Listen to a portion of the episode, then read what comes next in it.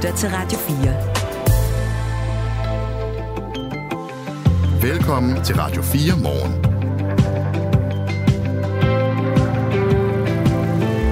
Første torsdag i oktober, og øh, Folketingets åbningsdebat bliver skudt i gang i dag kl. 10. Den øh, skiller sig ud fra øh, andre åbningsdebatter, for øh, vi kommer jo til at se de øh, helt store partier sidde side om side, i stedet for at øh, kaste med mudder på tværs af salen, som de plejer. De øh, store partier, Venstre og Socialdemokratiet. Vi øh, prøver at varme op til øh, en øh, anderledes åbningsdebat, og det øh, gør vi her om ikke så længe i Radio 4 morgen. Hvor klokken er 5 minutter over syv. Godmorgen. Godmorgen. Du lytter til Radio 4. Hvor vi øh, fyrer den af.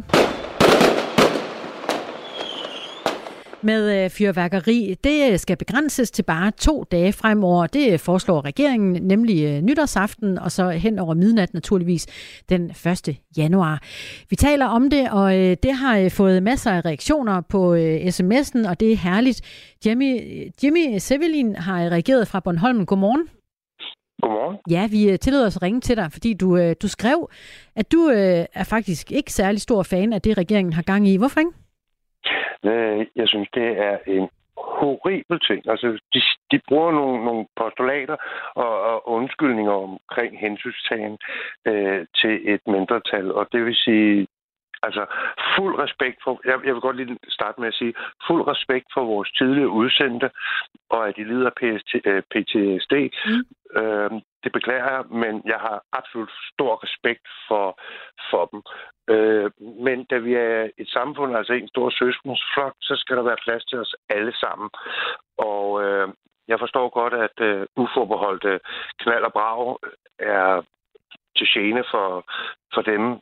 Og så tænker jeg også, at mennesker over dyr, så de hunde, som øh, pjæver sig sammen, står ikke til mål med øh, de smil, som det giver på drengebørns øh, øh, øh, læber. Giver det også dig smil på læben, Jimmy, at se fyrværkeri?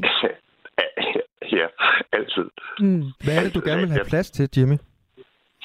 Øh, en gang til, du faldt ud der. Hvad er det, du gerne vil have plads til, som du siger?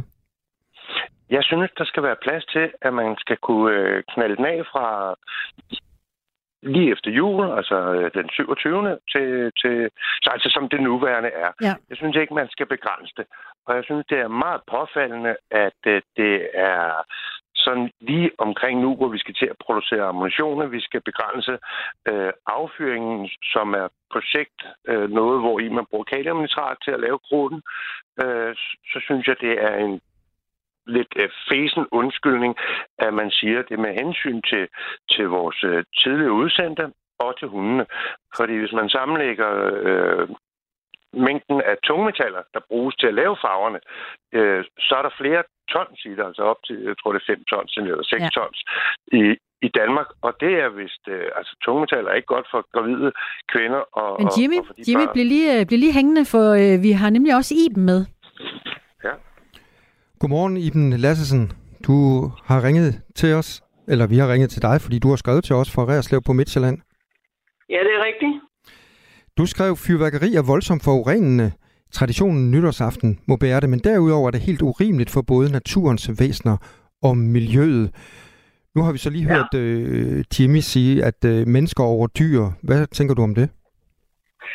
Jamen, det, det er jeg så ikke enig med ham i.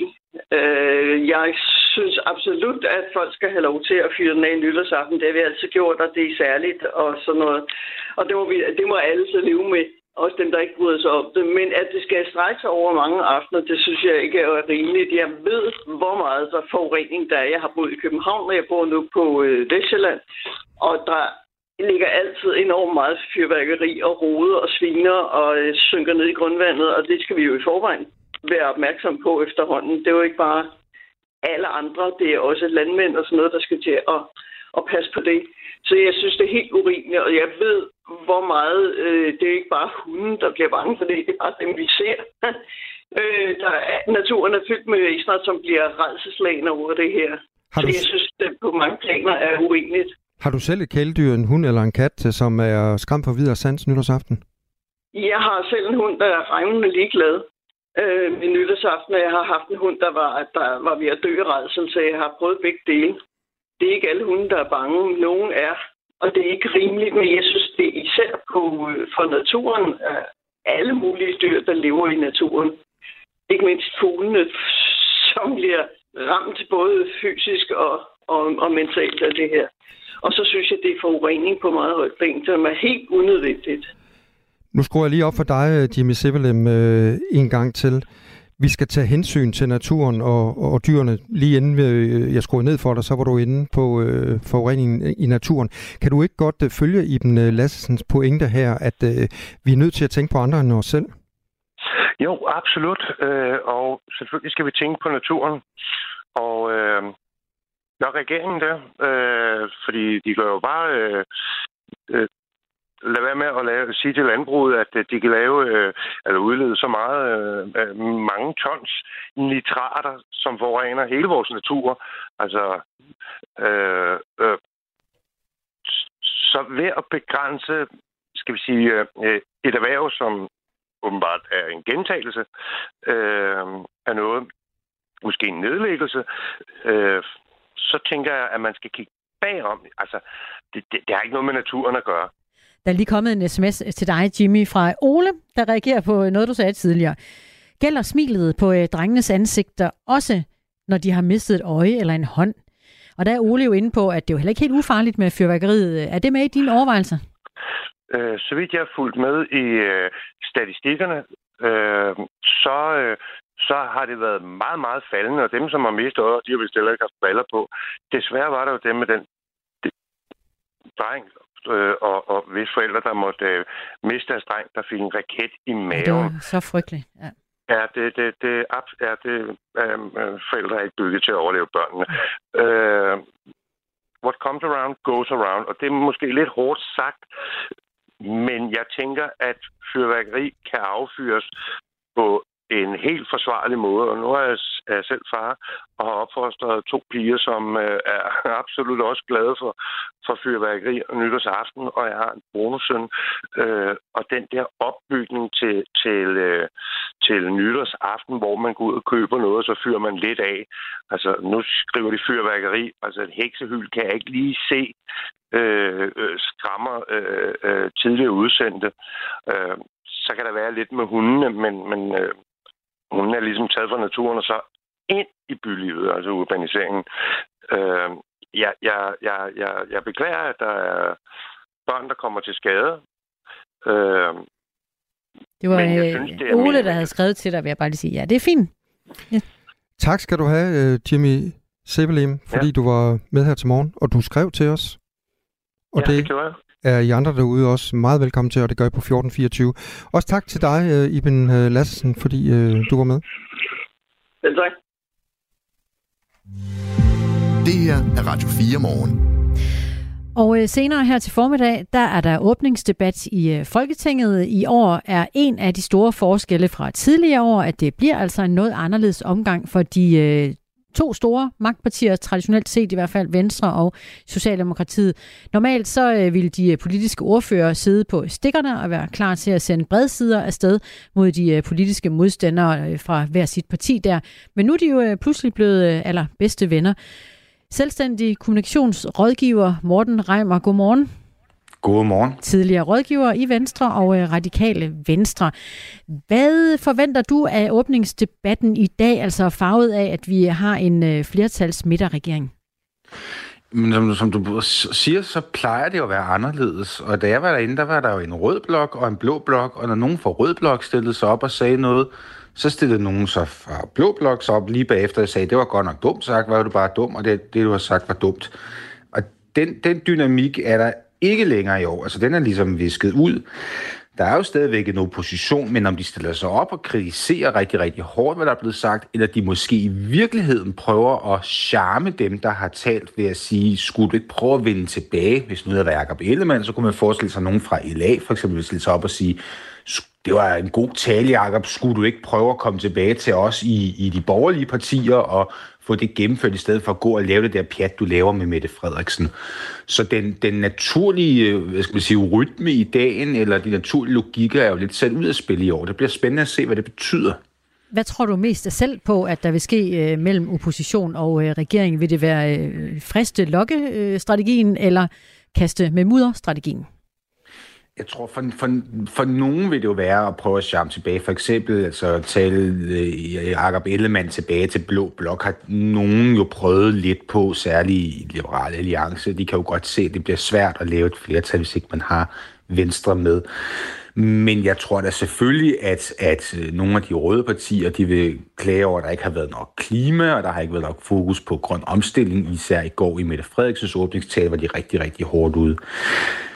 Øh, og så er der det specielle, at, at Venstre går ikke flæsket på Socialdemokratiet i år. Det er jo i, i regeringen sammen, og, og det var interessant at se bare i går, da Mette Frederiksen holder sit åbningstale, at hele Venstre-toppen er gået ud på, på sociale medier og skriver, sikken en god tale, Mette Frederiksen holdt. Det har jeg alligevel aldrig set før.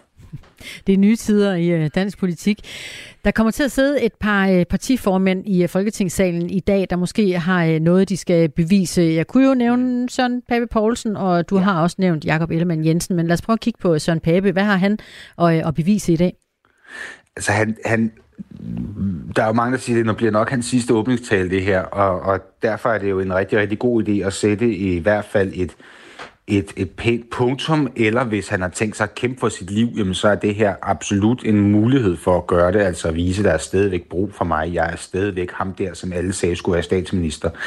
Den mulighed får han nok ikke igen lige forløbig at stå på en så stor scene og få så meget opmærksomhed på, hvad han har at sige i en så gennemarbejdet tale.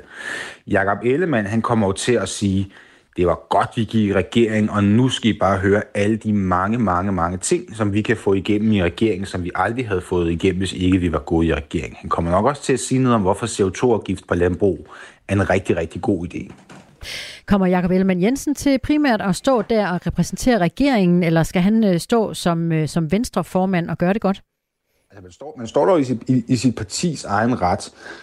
Og Ellemann har jo en del at forsvare, altså at, at øh, han skal jo nok svare øh, 117 gange på, hvorfor, hvorfor han dog var så ufornuftig at gå i regeringen, så derfor ville det jo give rigtig god mening, hvis han igen, igen, igen fortalte hele Danmark, jamen, hvis vi ikke var gået i regering, så havde vi stået ude for regering, så fik vi jo nul ting igennem. Nu er vi i regering, nu får vi det og det og det og det og det igennem. Han står der så også i, i dag med en, øh, en, en dårlig meningsmåling øh, på, på skuldrene. Hvordan Kommer vi til at mærke det? Det tror jeg nu ikke, vi kommer til at mærke. Øhm, men, men det er klart, at, at alle ser den her tale som en mulighed for at, at fortælle noget, som er længere end et tweet. Altså det er jo nogle taler, man har arbejdet på længe. Der har været møder i partierne om, hvad skal vi lægge fokus på, hvordan skal tonen være. Er der en eller anden lille ting, vi kan tænke på, kan komme ind i talen, som kan blive til et klip, man vil spille på News, eller i God Aften Dive, eller et eller andet, vi kan bruge på vores Somi-kanaler, sådan så at flere ser den her tale. Altså kan vi lægge et eller andet smart lille viralt moment ind. Du har øh, siddet i Venstre som øh, rådgiver tidligere. Hvordan vil du øh, klage ham på til en dag som i dag, hvis det var din opgave? Jeg tror, jeg vil lave sådan en liste. Altså han kunne stå og tælle med fingrene. Det her har vi fået igennem det her har vi fået igennem, det her har vi fået igennem, det her har vi fået igennem. Underforstået jer, der står og brokker jer over, vi er gået i regering. I har ikke fået noget som helst igennem. Han skal jo sige, at Blå Blok det var blevet til en diskussionsklub, hvor der var mere, klub, eller mere diskussion end klub, og det hele handlede om at fortælle, hvor dum de synes, at Jacob Ellemann var. Nu har han rent faktisk gået til nogen, der gider at lytte på ham, og gider at hjælpe ham med at få ført noget af sin politik igennem. Det er Morten Remer, der er med selvstændig kommunikationsrådgiver, tidligere rådgiver i øh, Venstre og i øh, Radikale Venstre, fordi vi lige øh, varmer op til åbningsdebatten i Folketinget i dag. Og det er jo traditionelt set en, en debat, der kan komme til at gå i, i mange forskellige retninger, og den kan også blive temmelig lang ud til midnat, og nogle gange langt over, kun afbrudt af, af frokost og middagspauser. Hvad tror du kommer til at, at præge dagen i dag? Jeg tror, at, at øh, det bliver som, som altid en, en sjov dag, og det kommer til at blive en interessant dag, hvor at, at der er nogen, der har, har lavet nogle ekstremt velforberedte taler, og det er jo uanset om du er formand for et stort parti eller formand for et lille parti, så ser du det her som muligheden for virkelig at komme igennem med noget politik, som er, er velformuleret og som er gennemarbejdet. Øh, og du håber selvfølgelig på, at det lige præcis er din tale, som kommentatorer og eksperter ligesom trækker ud af det her lange, lange dag og siger, her var noget interessant. Og det gør du jo både ved at levere den altså retorisk godt, men også ved at prøve at putte et eller andet ind, som du tænker, det er noget, folk vil lægge mærke til, en reference til en sang, eller en vidighed, eller et udbrud, eller øh, to minutter stillhed, eller hvad det kan være. Et eller andet ligesom skiller dig ud. Jeg er interesseret i at se, hvad har de hver især prøvet, og være deres øh, virale moment. Eller kameler, var det ikke sådan et ord med Mette Frederiksen, man kan hive op af hatten. Tak for øh, analysen, Morten øh, Reimer, selvstændig kommunikationsrådgiver, tidligere rådgiver i øh, Venstre og øh, Radikale Venstre på en øh, dag, hvor Folketinget øh, åbner. Der er åbningsdebat. Det hele begynder klokken 10. Det første, der sker, det er, at partiernes formænd og deres politiske ordfører får ordet efter partistørrelse. De får 10 minutter, og en efter en holder de deres taler, og efter hver tale er der mulighed for debat, hvor folketingsmedlemmerne stiller spørgsmål. Så skal statsministeren tale af flere omgange, og som nævnt, så kan det altså gå hen og blive en uh, temmelig lang omgang i dag. Det her er Radio 4 morgen. 16 ud af de 17 medlemmer af etisk råd anbefaler, at aktiv dødshjælp fortsat skal være forbudt i Danmark. Diskussionen og hele grunden til, at etisk råd overhovedet har drøftet det her spørgsmål, det, blev ellers åbnet af statsminister Mette Frederiksen fra Socialdemokratiet, og det gjorde hun på folkemødet på Bornholm i sommer. Jeg tror på, at vores demokrati er stærkt nok til selv de sværeste samtaler. Jeg ved godt, det her er en svær debat. Og jeg er også opmærksom på, at for eksempel det etiske råd af flere gange har udtalt sig imod. Selv har jeg det helt anderledes. Og der er meget, der tyder på, at mange af jer har det som jeg. Men etisk råd står altså som sagt stadig fast på, at aktiv dødshjælp er en rigtig dårlig idé. En af de personer, der længe har talt for, at Danmark burde ændre lovgivning til, at øh, mennesker selv skal kunne bestemme, om de vil herfra, det er dig, øh, Svend Lings. Godmorgen. Godmorgen. Du er uddannet læge og tidligere fortalt, at du har hjulpet mennesker med øh, selvmord. Det er du også dømt for i retten tilbage i 2019 i højesteret idømt 60 dages betinget fængsel for medvirken til to selvmord og et øh, selvmordsforsøg. Og i den forbindelse så blev du også smidt ud af, af lægeforeningen. Da du hørte Mette Frederiksens udtalelse om aktiv dødshjælp for, for et par måneder siden, øh, så sagde du sådan her. Jeg synes, det er fantastisk. Fantastisk, sagde du dengang. Hvordan var din reaktion så i går, da du hørte, at øh, etisk råd endnu en gang taler imod aktiv dødshjælp? Jeg blev, jeg blev vred, faktisk. Jeg må konstatere, at den, den nye udtalelse til forveksling ligner de gamle ved udtræde enighed. Det er som om de seneste års offentlige diskussioner fuldstændig er gået hen over hovedet på medlemmerne. Man kommer med de samme argumenter med aktiv dødshjælp, som vi har hørt i årtier, og har for eksempel overhovedet ikke hæftet sig ved, at professor i filosofi ved Københavns Universitet, Clemens Kappel, så sent som i december måned, i en kronik i politikken gennemgik alle argumenterne et for et, og konkluderede, at argumenterne mod aktiv dødshjælp holder ikke. Hvad er det? Kronikken er ikke engang nævnt i, i litteraturlisten. Hvad er det, etisk råd ikke forstår i den offentlige debat? De, de bruger kun de kilder, som, som bekræfter dem i deres egen holdning. Den der kronik er overhovedet ikke nævnt i litteraturlisten. Jeg har et andet eksempel. I Danmark er der udgivet fire bøger om aktiv dødshjælp. De tre af dem går alle sammen ind for aktiv dødshjælp. Den fjerde og sidste er skrevet af laboratorieoverlæge Ole Hartling, tidligere formand for etisk råd. Det er den eneste af de fire bøger, der er nævnt i, i, i deres udtalelse. Ikke desto mindre, så er det en og den er til gengæld nævnt adskillige gange, og ikke nok med det. Ole Hartling optræder ovenikøbet selv som rådgiver for rådet og har deltaget i, i udarbejdelsen af den her udtalelse. Jeg synes nærmest, det er skandaløst. Det etiske råd har tidligere udtalt sig om dødshjælp både i 96, i 2003 og i 2012, og alle tre gange har det været med overvældende flertal imod aktiv dødshjælp. Så Svend Lingse, hvorfor gør det slet ikke indtryk på dig, at etisk råd, som er sat i verden for at kunne behandle meget komplekse samfundsspørgsmål, som for eksempel om vi skal give grønt lys til at øh, aflive øh, borgere igen og igen, finder det meget problematisk at åbne den her dør? de fleste har nok en forestilling om, at et udvalg, der hedder noget så stort, som det etiske råd består af meget kloge folk, der er udtaget på baggrund af fremragende indsigt i etiske spørgsmål. Sådan er det bare ikke. Det er et politisk organ.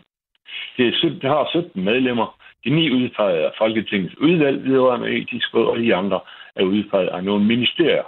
Der er ingen udvælgelseskriterier. Nej, nej, men der sidder trods alt folk, som øh, har en stor lægefaglig øh, viden. Øh, nej, det gør der ikke. Der, der, der er i regel en eller to læger med. Og som, jo, nu skal du høre, de kristelige har altid skrevet sig stor indflydelse både i det etiske råd og Folketingets udvalg videre råd. Alle formændene har hidtil været praktiserende kristne. Det gælder også den nuværende. Og det er åbenbart lykkedes det kristne establishment at trykke på de rigtige knapper. I, sammenlig, i sammensætning så ligner rådet altså slet ikke befolkningen. Der har i overvis været et stort befolkningsflertal for aktiv dødshjælp, men etisk råd har altid været imod, og det er de sikkert også næste gang. Men Svend Ling, øh, er det ikke dybest set noget vås, at øh, de er imod, fordi de er kristne? Altså, jeg er også kristne, og øh, jeg tror langt hen ad vejen, jeg går ind for aktiv dødshjælp. Og der er ikke noget galt med at være kristen. Der er bare noget galt med at, at, at, at bestemme, hvad andre skal tro og gøre. Nogle, mange kristne, og hvor at sige, de, de fleste kristne er imod aktiv dødshjælp, fordi de henholder sig til Bibelen, du må ikke slå ihjel. Det gjorde formanden også i går i fjernsynet. Men et af etiske råds øh, argumenter for stadig at være imod øh, aktiv dødshjælp, det er jo også, at øh, det er et meget komplekst spørgsmål. Så selvom der er en stor del af befolkningen, største del af befolkningen, som går ind for aktiv dødshjælp, så kommer de jo ind på, at det her det er komplekst, og at vi i befolkningen øh, måske ikke helt har forstået alle de dilemmaerne i, øh, i, det her, øh, ja, i den her debat. Herre bevare. Ja, ja, de, de, de umyndiggør befolkningen. Det er kun etisk råds medlemmer, der har forstået den her komplekse problemstilling. Ved du hvad? Jeg har beskæftiget mig med aktivt til siden 1960'erne. Jeg kender alle argumenterne forfra og bagfra. Jeg har skrevet en bog om det. Og det er noget værre sludder. Selvfølgelig forstår folk, hvad det drejer sig om. De mennesker, der... Jeg hjælper mennesker til, til, til selvmord stadigvæk. Det hver eneste dag. Og de mennesker, der kommer til mig, de ved udmærket, hvad det drejer sig om. De har tænkt det her igennem i lang, lang tid. De har fået en masse af gode råd. De har diskuteret dem andre igen og igen. De har hørt alle argumenterne, og de vil ikke mere. Det der, det er forfærdeligt. Umøn, øh, paternalistisk, sluder nogle bedrevidende øh, holdning, som jeg slet ikke fatter, de, de, de kan finde på at indtage. Det kan man ikke tillade sig. Svend Lings, øh, nu fik du så sagt, at du hver eneste dag får henvendelser fra folk øh, og, og, og rådgiver dem langt hen ad vejen. Vil du fortsætte med det nu, hvor etisk råd har sagt, at øh, det er tiden er ikke moden til, at vi indfører aktiv dødshjælp i Danmark? Ja, selvfølgelig. Jeg kan slet ikke tage den her udtalelse for etisk råd højtidligt. Så du vil fortsætte med at bryde loven? Ja, det gør jeg hver dag. Hvordan? Folk kontakter mig og beder om råd og vejledning. Men hvordan blev der spurgt? Altså, hvordan øh, Ja, det er Christina her ved siden af. Jeg bliver nysgerrig, Svend. Hvordan gør du det? Snakker meget med folk, og, og så diskuterer vi selvmordsvejledning, som jeg fuldt lovligt har lagt ud på internet, og så diskuterer vi, hvordan vi skal komme videre derfra. Men hvis du nu skal være helt ærlig, Svend Lings, ender den her diskussion så ikke bare... Jeg er altid helt ærlig, jeg er altid helt ærlig. Men ender den her diskussion så ikke bare i en blindgyde igen og igen, ligesom den har gjort siden 1996? Det håber jeg ikke, men jeg tror da på, at der er så meget fornuft i de danske politikere, at de indser, at etisk råd, det er en anachronisme, som, som ikke hører hjemme i et demokratisk samfund. Den fungerer nærmest som en barriere mellem befolkningen og politikerne. De gemmer sig bagved og giver etisk råd en magt, som slet ikke tilkommer til. Det er jo ikke folkevalg. Jeg synes, man i stedet for skulle nedsætte en borgerforsamling, eller et borgerting, som det hedder, der, der sociologisk er sammensat øh, ud fra nogle kriterier, så det ligner befolkningen. Det er brugt i forskellige andre sammenhænge, for eksempel på miljøområdet. Og der, så indkaldt, der har sådan en forsamling, der, der diskuterer og indkalder eksperter og, og, og holder afstemninger og diskuterer igen. Og så kommer de til sidst med en udtalelse. Det har vist sig, at de kommer med nogle meget bedre kvalificerede udtalelser, der, der, er, meget, der er bedre i overensstemmelse med befolkningen. Svend Lings, vi har, lige, vi har lige 30 sekunder tilbage. Jeg skal lige høre, øh, nu kom anbefalingen så i går på baggrund af et borgerforslag, som regeringen øh, og Folketinget skal behandle her den 10. november. Tror du, at øh, Folketinget vil komme til en anden øh, konklusion? Nej, det tør de ikke. Det er bange for lægeforeningen. Jeg har spurgt en gang Rik Bjerregaard om, hvorfor der ikke sker noget. Hun ser bare, at politikerne er bange for det. De tror ikke, de kan klare en debat. Den der. Sådan sagde altså Svend Lings, uddannet læge, der har fået frataget sin autorisation på grund af medvirken til selvmord og selvmordsforsøg. Tak fordi du var med. Okay. Og øh, har du, der lytter med her i Radio 4 morgen, øh, dystre tanker, øh, tænker på, øh, på selvmord og i den retning, så vil jeg henvise til øh, livslinjen, den øh, rådgivningslinje, du kan ringe til på 70 201 201. Klokken er halv otte. Nu er der nyheder på Radio 4. Flere eksperter advarer nu om PFAS-pesticider, der på få år er blevet blandt de danske landmænds favoritter. PFAS-pesticiderne er hurtigt blevet blandt landmændenes foretrukne sprøjtemidler, hvilket afspejler sig i et hastigt stigende forbrug, det skriver ingeniøren. Eksempelvis kom produkterne Pro Pulse SE250 og Balaya, der begge indeholder PFAS på markedet i Danmark i 2020 og 2021. De er nu på listen over de fem mest brugte pesticider. PFAS-pesticiderne udgjorde i den seneste planperiode 15 procent af landmændenes samlede pesticidforbrug, viser ingeniørens opgørelser af de seneste tal fra Miljøstyrelsen, der hvert år opgør landmændenes forbrug af sprøjtemidler. Det er stærkt problematisk frem for alt, fordi pesticider spredes direkte ud i miljøet. Vi har jo at gøre med en gruppe stoffer, der kaldes evighedskemikalier, fordi de stort set aldrig fuldstændig nedbrydes, siger Steffen Foss Hansen, der er lektor på DTU's Institut for Miljø- og Ressourceteknologi til Ingeniøren. Selvom der er tale om såkaldte ultrakortkædede PFAS, der adskiller sig fra de nu ulovlige PFOS og PFOA, så risikerer mennesker i mange år ude i fremtiden at blive udsat for dem eller deres nedbrydningsprodukter, når de blandt andet forurener fødevarer og det grundvand, som vi her i landet trækker op som drikkevand. Og selvom PFAS fra pesticiderne i dag vurderes at være langt mindre farlige sammenlignet med de langkædede PFAS, så arbejdes der i EU-regi på helt at udfase dem over en kamp, netop fordi de alle stort set ikke nedbrydes i naturen, påpeger Steffen Foss Hansen. Årets september blev den varmeste nogensinde på global plan. Det slår en opgørelse fra EU's klimatjeneste Copernicus fast. Herhjemme betragtes måneden som efterår, men september nåede en gennemsnitlig overfladetemperatur på 16,38 grader målt globalt. Det er 0,9 grader varmere end normalen, som er perioden fra 1991 til 2020. Sammenlignet med den tidligere rekord i 2020 blev årets september 0,5 grader varmere. Det varme vejr viste sig allerede fra juni til august, og de tre måneder slog ligeledes global varmerekord. Temperaturen i september kommer dog ikke bag på professor i klimaforandringer ved Syddansk Universitet, Sebastian Mernil. Altså, vi ser stigende udledninger af drivhusgas og dermed et varmere klima. Og i et varmere klima har vi også naturlige variationer øh, i vores klimasystem. Så, så de varme temperaturer, vi nu måler og mærker, jamen altså, det hænger sammen af flere ting. Både de naturlige processer, men egentlig også de menneskeskabte processer hen imod det her varmere og varmere vejr. Anden runde af udledning af spildevand fra atomkraftværket Fukushima i Japan er begyndt, oplyser operatorer ifølge nyhedsbruget AFP. Første udledning fandt sted 24. august. Her udledte Japan en del af de i alt over 1,3 millioner ton spildevand, der er blevet ophobet siden et jordskælv i 2011 skabte en tsunami, der ødelagde kraftværket. Over et årti efter katastrofen fortsætter oprydningen, fordi Japan er løbet tør for plads til det vand, som køler reaktorerne ned. Ifølge de fleste eksperter er vandet filtreret i en grad, så det er helt sikkert, Japan og det internationale atomagentur finder ligeledes udledningen sikker. Alligevel har det skabt ballade i Kina, der er stor modstander af udledningen. Eksempelvis har Kina indført forbud mod salg af japansk fisk. Klimaaktivister har stormet scenen under teaterforestillingen Le Miserable i London, det skriver det britiske medie Sky News. Under sangen One Day More stormede en gruppe aktivister fra gruppen Just Stop Oil scenen og stoppede showet.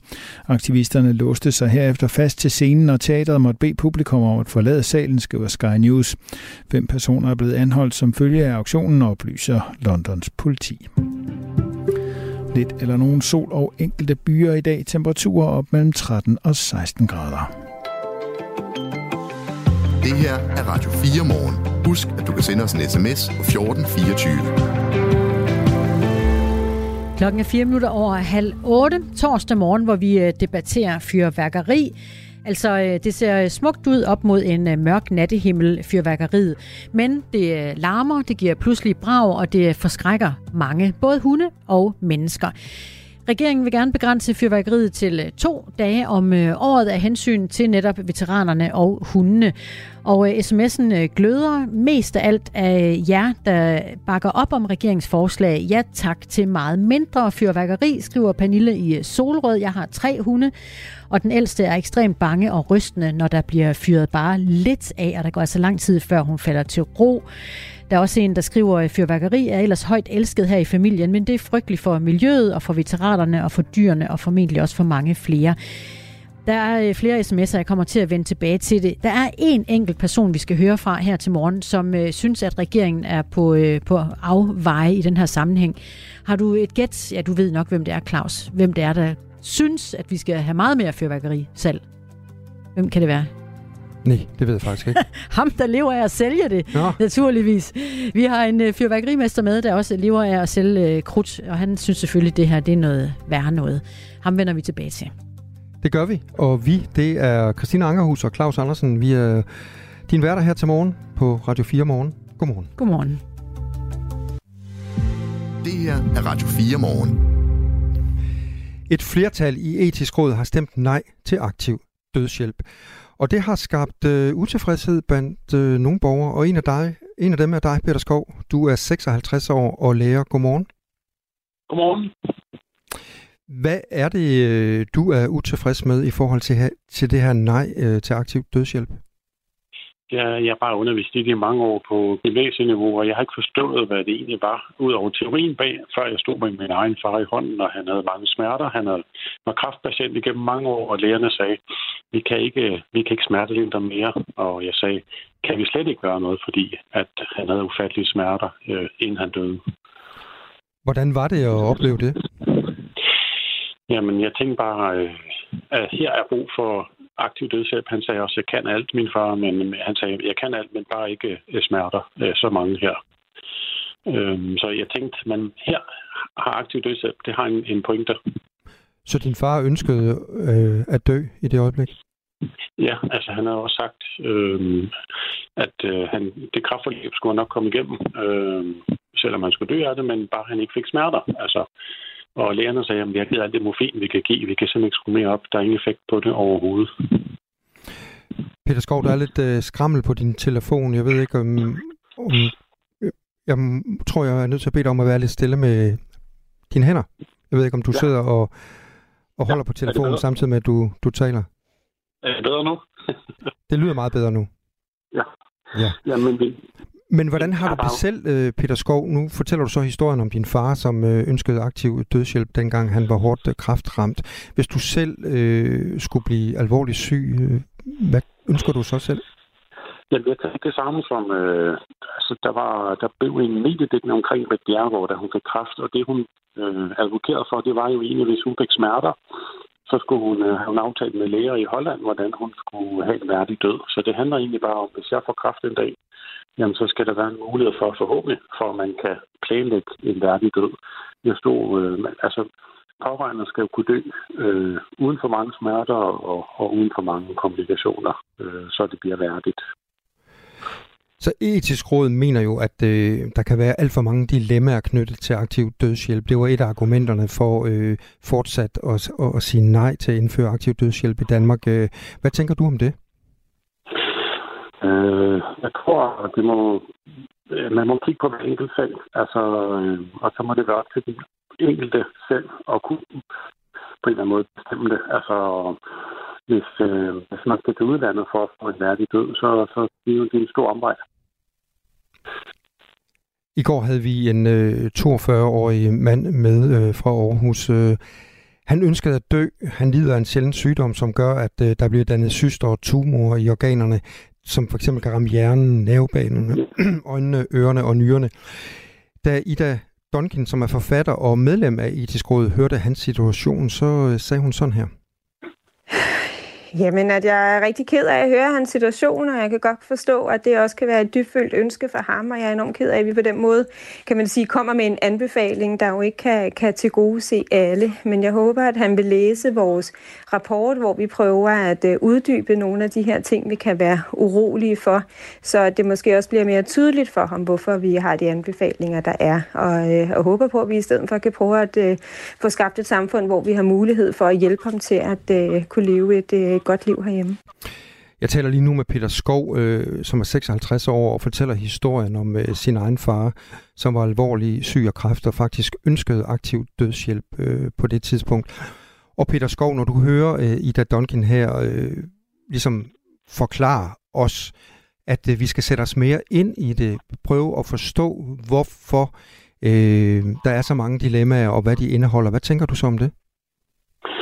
Ja, jeg kan sagtens følge det. Men nu så jeg også indslaget i går med ham. Jeg tænker også, at han kunne være en god kandidat til selv, at, øh, hvornår og hvordan han øh, skal herfra. Fordi at han jo har den sygdom, han har. Så jeg tænker, det giver mening der. Men øh, det kræver selvfølgelig noget lovgivning. Øh, og så, så synes jeg, at man i det enkelte tilfælde må, må snakke med patienten og vurdere, øh, hvad er det for en sygdom, der er tale om, og hvad, hvad er fremtidsprognoserne på det.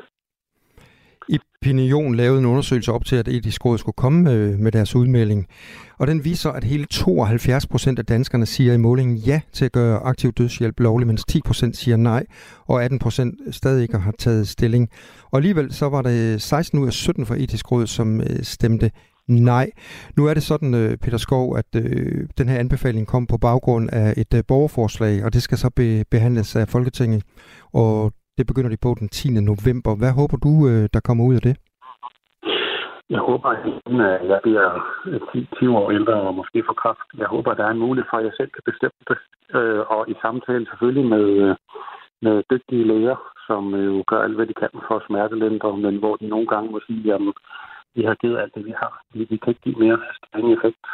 De smerter, vi ser her hos min far, og at organerne sætter ud en efter en, imens jeg holder dem i hånden det er, det er meget svært at stå og kigge på.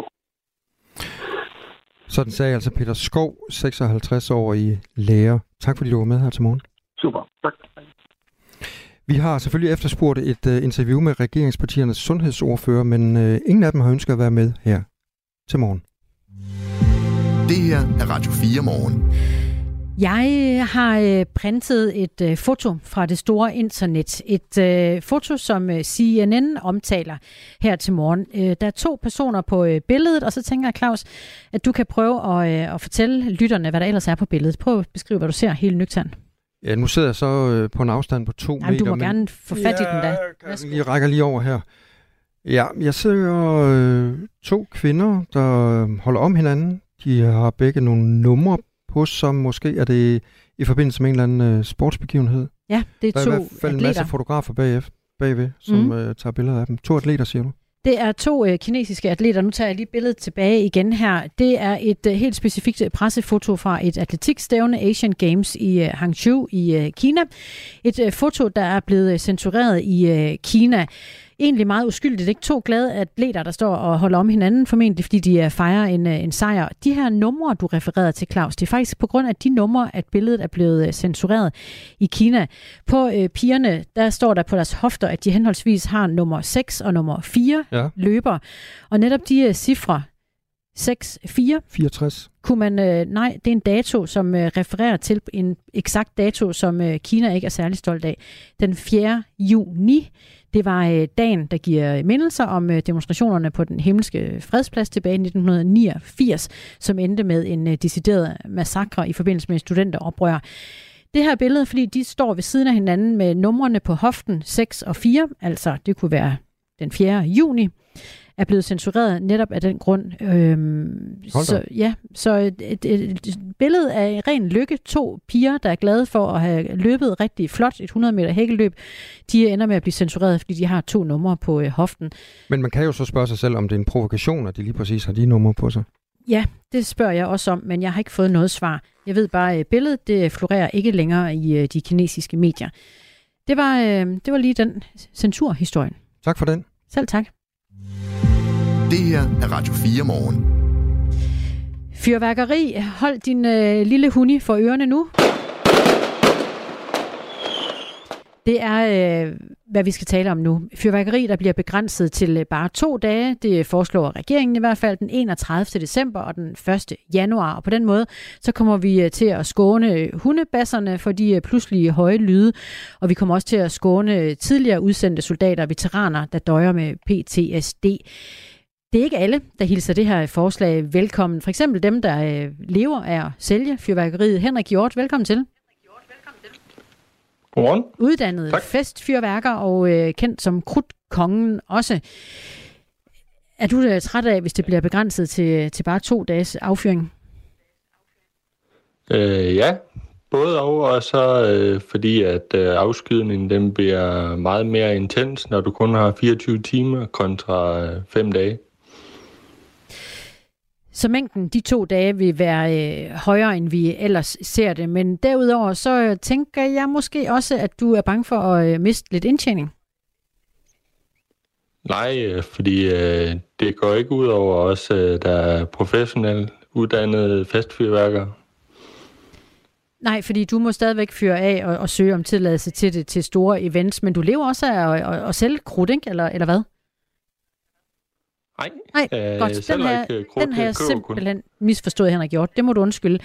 Men, men du er øh, festfyrværker og synes, at, øh, at det bliver for koncentreret. Hvad er det, du forestiller dig, vi kommer til at opleve de to dage? Jamen, øh, folk de køber øh, ganske sikkert øh, den samme mængde ind. Nu har de så kun 24 timer til at fyre det af. Så øh, jeg tænker, inde i byerne, der kommer det til at ligne en krigszone i de øh, 24 timer. Men det begrænser så alligevel øh, affyringerne de andre dage for at tage hensyn til veteranerne og øh, hundene. Giver det ikke meget god mening, at det bare bliver koncentreret omkring to dage så, trods alt? Øh, både og. Jeg tænker, øh, hvis vi, vi tager tilbage til 2014, så måtte man skyde af fra den 1. december til den 15. januar. Og der, øh, der får du ligesom bredt øh, afskydningsperioden ud, så det bliver knap så intens. Og der var faktisk heller ingen, der brokkede sig dengang. Det er kommet her de sidste 5-10 år. Men alt andet lige, hvis man må fyre det af mange dage, så må der være mange dage, at nogen bliver bange til forskel fra, hvis det bare er to dage. Jamen, øh, hunde øh, har den egenskab, at øh, når noget det bliver en vane, så vender de sig til det. Hvem vender sig til det? Det gør øh, hundene. Det tror jeg faktisk lige, jeg kaster videre til øh, Lise Rosing, der også er med os øh, dyrlæge og indehaver af klinikken Artemis. Velkommen til. Godmorgen. Jamen, skulle vi lige tage den der? Øh, vender hundene sig til det? Nej, det gør de ikke. Det, der sker, det er, at hundene de kan få et, øh, en meget, meget alvorligt traume, når de hører de her utrolig høje lyde og lysglimt. Og det traume kan de bære med sig hele livet og gøre, at de faktisk bliver psykisk invalideret. Så det er jeg dybt uenig i. Derudover der er der også andre dyr end hunde. Vi har katte, vi har andre former for kæledyr, vi har heste, landbrugsdyr og de vilde dyr i naturen. Så det er ikke kun hunde, der lider under fyrværkeriet. Jeg tror altså lige, at jeg tager Henrik Hjort med igen, fordi du skal lige have lov til at forsvare. Hvorfor var det, du mente, at øh, dyrene vender sig til det? Jamen, det er jo fordi, at øh, når, øh,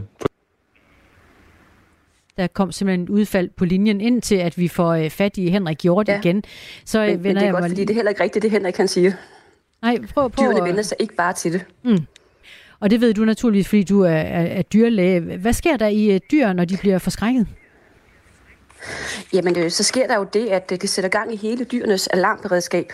Og det gør, at det chok, de kan få øh, i løbet af en affyringsperiode, det kan de faktisk bære med sig videre resten af livet og gøre, at de bliver mere ængstlige også over for andre ting. Så deres lunde kan simpelthen blive kortere, fordi de er så bange, og kroppen hele tiden går rundt og er i larmberedskab. Så det er meget, meget skadeligt for dyrene at opleve de her ekstremt høje lysglimt og høje lyde, som kan sætte sig et, som et chok på sjælen. Så ja. det er ikke noget, man bare lige kan vende dem til. Men Henrik Hjort, det er han så en siger, unaturlig at... situation at opleve fyrværkeri for en hund, at det kan du ikke bare vende dem til. Uanset hvor godt man prøver at træne sin hund. Du kan ikke vende alle dyr til at acceptere fyrværkeri.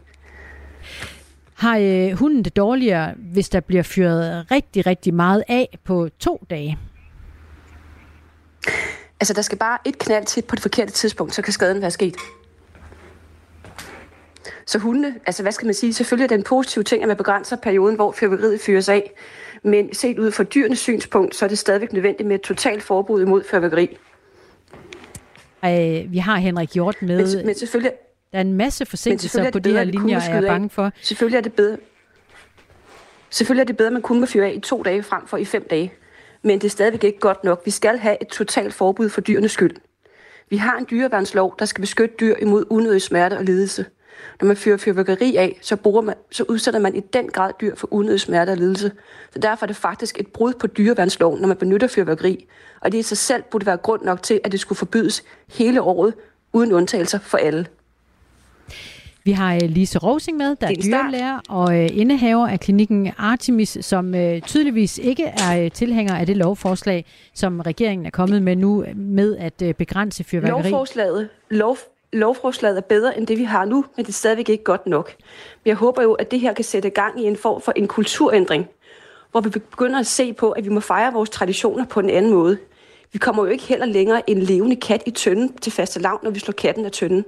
Vi er begyndt at blive mere bevidste om i dag, om hvad der er bedst for naturen og for miljøet og for dyrene. Så det er rigtig, rigtig positivt, at vi begynder at kigge på, kunne vi også gøre noget andet med vores nytårstraditioner. Lisa Rosing, øh, du får øh, post på vores øh, sms 1424, mens øh, du taler med øh, Christina Ankerhus her. Det er Tommy fra Vestjylland, der skriver, selvfølgelig vender hunde og heste sig til det. Har du aldrig hørt øh, om jagthunde og Hubertus jagt? Det er en anden situation, end det er at opleve det her massive lysshow og ekstreme høje glimt, der kommer så koncentreret nytårsaften og i dagene op til. Og det er også en anden situation, når du går på gaden, og du pludselig kan risikere at få et kæmpe heksehyld fået af lige ved siden af dig. Det er ikke det samme som et, en jagthund, der er på jagt og oplever nogle få skud ude i naturen. Det er ikke det samme. Der er masser af folk, øh, som, øh, som er på jagt her på sms'en og bider dig i haserne. Henrik Juhl skriver, hvad med torden ja. der? Der er også mange hunde, der er bange for den. Det kan jeg desværre ikke få forbudt. Jeg vender mig lige mod uh, Henrik Hjort igen. Uddannet uh, festfyrværker, kendt som uh, Krudtkongen, som jeg lige fejlagtigt et øjeblik troede også solgte fyrværkeriet. Det understreger jeg lige igen igen, at, at det gør du altså ikke, Henrik Hjort. Du, du lever af at lave festfyrværkeri, fra, blandt andet til, til store sammenkomster. Når nu du siger, at, øh, at det vil være fint øh, for dig, hvis man fyrede krudt af hele december måned, og du hører samtidig også, hvad Lise Rosing siger, dyrlæge og indehaver af klinikken Artemis. Er det ikke synd for dyrene? Jamen, jeg tænker sådan set, at dyrenes adfærd, det afspejler meget af, af ejerens adfærd. Og hvad Så mener du med hvis, det? Øh, du, øh, du snakker til dine dyr øh, på en ikke pyldret måde, men stadigvæk øh, kære dem omsorg og øh, viser, at du er der for dem, så øh, tænker jeg også, at deres adfærd vil ændre sig. Henrik Hjort, øh, uddannet festfyrværker, øh, når du taler på hundens øh, vegne og udtaler dig om, hvad de øh, kan og hvad de kan stå til mål for osv. Så, så, så du, du er ikke dyrlæge. Jeg skal bare lige være fuldstændig sikker. Nej, Nej. jeg er ikke. Jeg er uddannet jæger og landmand. Ja. Så når, når du øh, ligesom er fortaler for, at øh, vi skal fyre krudt af i en hel måned for at sprede det ud over, hvad er så dit øh, argument for det? Jamen det er jo, at øh, det vil blive mindre intenst, øh, både for, for mennesker og dyr. Og, og så... Altså uanset... Øh, mm. En gang til. Ja, Lise Rosing, du må gerne komme på banen jeg vil, her. Ja, jeg vil sige, altså uanset hvordan man vender og drejer det, så bliver argumentet aldrig, at, at det er okay at fyre fyrværkeri af, fordi det er okay med dyrene. Hvis man siger, at der skal fyre fyr, fyrværkeri af, så må man også bare acceptere, at det kommer til at gå ud over dyrene. Og det er jo det, jeg gerne vil undgå. Men vi kan ikke begynde at argumentere for, at det er okay for dyrene, at der bliver fyret fyr, fyrværkeriet af, uanset hvordan man vender og drejer det. Det bliver aldrig okay for dyrene at opleve fyrværkeri. Vil du øh, komme igen på den, Henrik Hjort, festfyrværker? Jamen, øh, der er jeg jo så ikke øh, helt enig. For jeg mener, at, øh, at dyrene de vender sig til det. Og, og det, det bygger du, hvad bygger du det på, Henrik Hjort? Jamen, det er jo øh, min egen øh, overbevisning. Desuden ja, så har vi øh, på. Kir- okay, ja. kirkeugle parabone, som øh, også er vant til fyrværkeri, og hvis de var blevet skræmt, så var de her nok ikke mere. Og der tror jeg, jeg må holde dig op på, Henrik Hjort, om du har noget dokumentation for det, du siger, andet end din egen hund. Det har jeg ikke. Der er ikke Jeg lavet jeg nogen uh, videnskabelige øh, rapporter på, øh, om, øh, om de Ja, bliver troet og, og eller ej. der, der står Lise Rosing over for dig som, øh, som dyrlæge, og, øh, og jeg hører, at øh, du jeg har er mere end praktiserende bare... dyrlæge gennem, ja. gennem rigtig, rigtig mange år, og jeg oplever hver eneste år ulykkelige ejere, som kommer med deres hunde, som, som er fuldstændig ude af sit gode skin og skræk, når det første knald begynder at komme. Og det har jeg oplevet gennem rigtig, rigtig, rigtig mange år, og jeg hører folks erfaringer, og jeg ser de stakkels hunde. Så det er det, jeg bygger mine erfaringer på. Men Lisa Rosing, der er vel forskel på hunde. Jakob fra Smør, Smørum, han skriver til os, jeg havde to hønsehunde i 16 år, og de vendte sig aldrig til fyrværkeri. De havde det forfærdeligt. Går i dag med en øh, engelsk sætter, der er totalt ligeglad. Ja, selvfølgelig kan der være forskel på nogle dyr, øh, og nogle er bedre til at acceptere det end andre, fordi hunde psyker er også forskellige. Men langt størstedelen af hundene, de bliver rigtig, rigtig ulykkelige over brugen af fyrværkeri. Og der vil jeg så bare sige, så vil jeg jo hellere begrænse fyrværkeri, og så må det gå ud over få for at beskytte de flere. Og sådan øh, lyder det fra øh, praktiserende dyrlæger og indehaver af klinikken Artemis Lise Rosing, og, øh, og med øh, var også Henrik Hjort, uddannet festfyrværker, ja. kendt som, øh, som Krudtkongen. Tak til jer begge to. Selv tak. Rigtig god dag. Ja, og, Og god, god dag. dag. Og god dag til jer også. Tak. Det øh, giver masser af sms'er, det her. Der er altså både folk øh, med og uden dyr, øh, og øh, som er øh, ikke veteraner og veteraner, der blander sig i debatten. Og, og hvor er det, det er dog, øh, dog herligt, synes jeg faktisk. Håkan skriver, det er hundeejerens ansvar ikke at udsætte hunden for overlast. Måske der er nogle hundeejere, der skal genoverveje, om de øh, magter opgaven. Ja, og så er der Larsen, der skriver til os, fyrværkeri, det skal der ikke forbydes. Vi må bare ikke have det godt mere. Alt det der med at forsøde vores liv bliver efterhånden forbudt eller udskammet. Der er faktisk rigtig mange. Vi kan prøve at lade dem øh, rulle ind. Du må stadigvæk gerne skrive til os på sms'en på øh, nummeret 1424. Det øh, sætter nogle følelser i spil, når vi øh, diskuterer fyrværkeri. Det her er Radio 4 morgen. Vi skal i teateret, Claus. Er du klar? Jeg er klar. One more day before the storm. I follow where she goes. Det er en øh, forestilling, Le Miserable, One More Day hedder sangen her. Og det var øh, præcis til tonerne af den her sang, at øh, klimaaktivister i aftes stormede scenen under en teaterforestilling i London. Det skriver det britiske medie Sky News. Under netop One More Day, ja, så øh, sprang de øh, op på øh, scenen, en øh, flok aktivister fra en gruppe, der kalder sig Just Stop Oil. De øh, stoppede simpelthen showet og låste sig fast til scenen, og så måtte teatret efterfølgende bede publikum om at forlade salen, fordi det var der jo ikke meget øh, underholdning i at se nogen, der har låst sig fast på scenen. Fem personer blev anholdt efterfølgende, og øhm, der ligger optagelser på Sky News, hvor man kan se, hvad der foregår. Der er personer iklædt hvide t-shirts med øh, skriften Showet kan ikke fortsætte. Jeg går ud fra, at det var på engelsk, det stod. og, øh, og, og Just Stop Oil, og de er altså på scenen fast låst, mens skuespillerne springer fra scenen i en hulens fart. Aktivisterne holder et orange banner med et budskab om at stoppe brugen af, af olie, og så er der i øvrigt en masse tilråb og buråb fra salen. En øh, talsmand fra Just Stop Oil-gruppen øh, sammenligner handlingen i Le Miserable med den øh, mulige fremtid, vi står overfor. Hun, øh, hun siger nemlig, ifølge Sky News, forestillingen starter med, at Jean stjæler et brød for at give sine søsters sultne barn mad. Hvor længe går der, før vi alle er nødt til at stjæle brød? Hvor længe, før der er oprør i gaderne, siger hun, ifølge Sky News. Showet kan ikke fortsætte. Vi står over for en katastrofe, siger hun. Og øhm, det var til sangen, og jeg synes måske, vi kan lige prøve lige at skrue lidt op for den, fordi det er jo måske lidt sigende i selv. One More Day.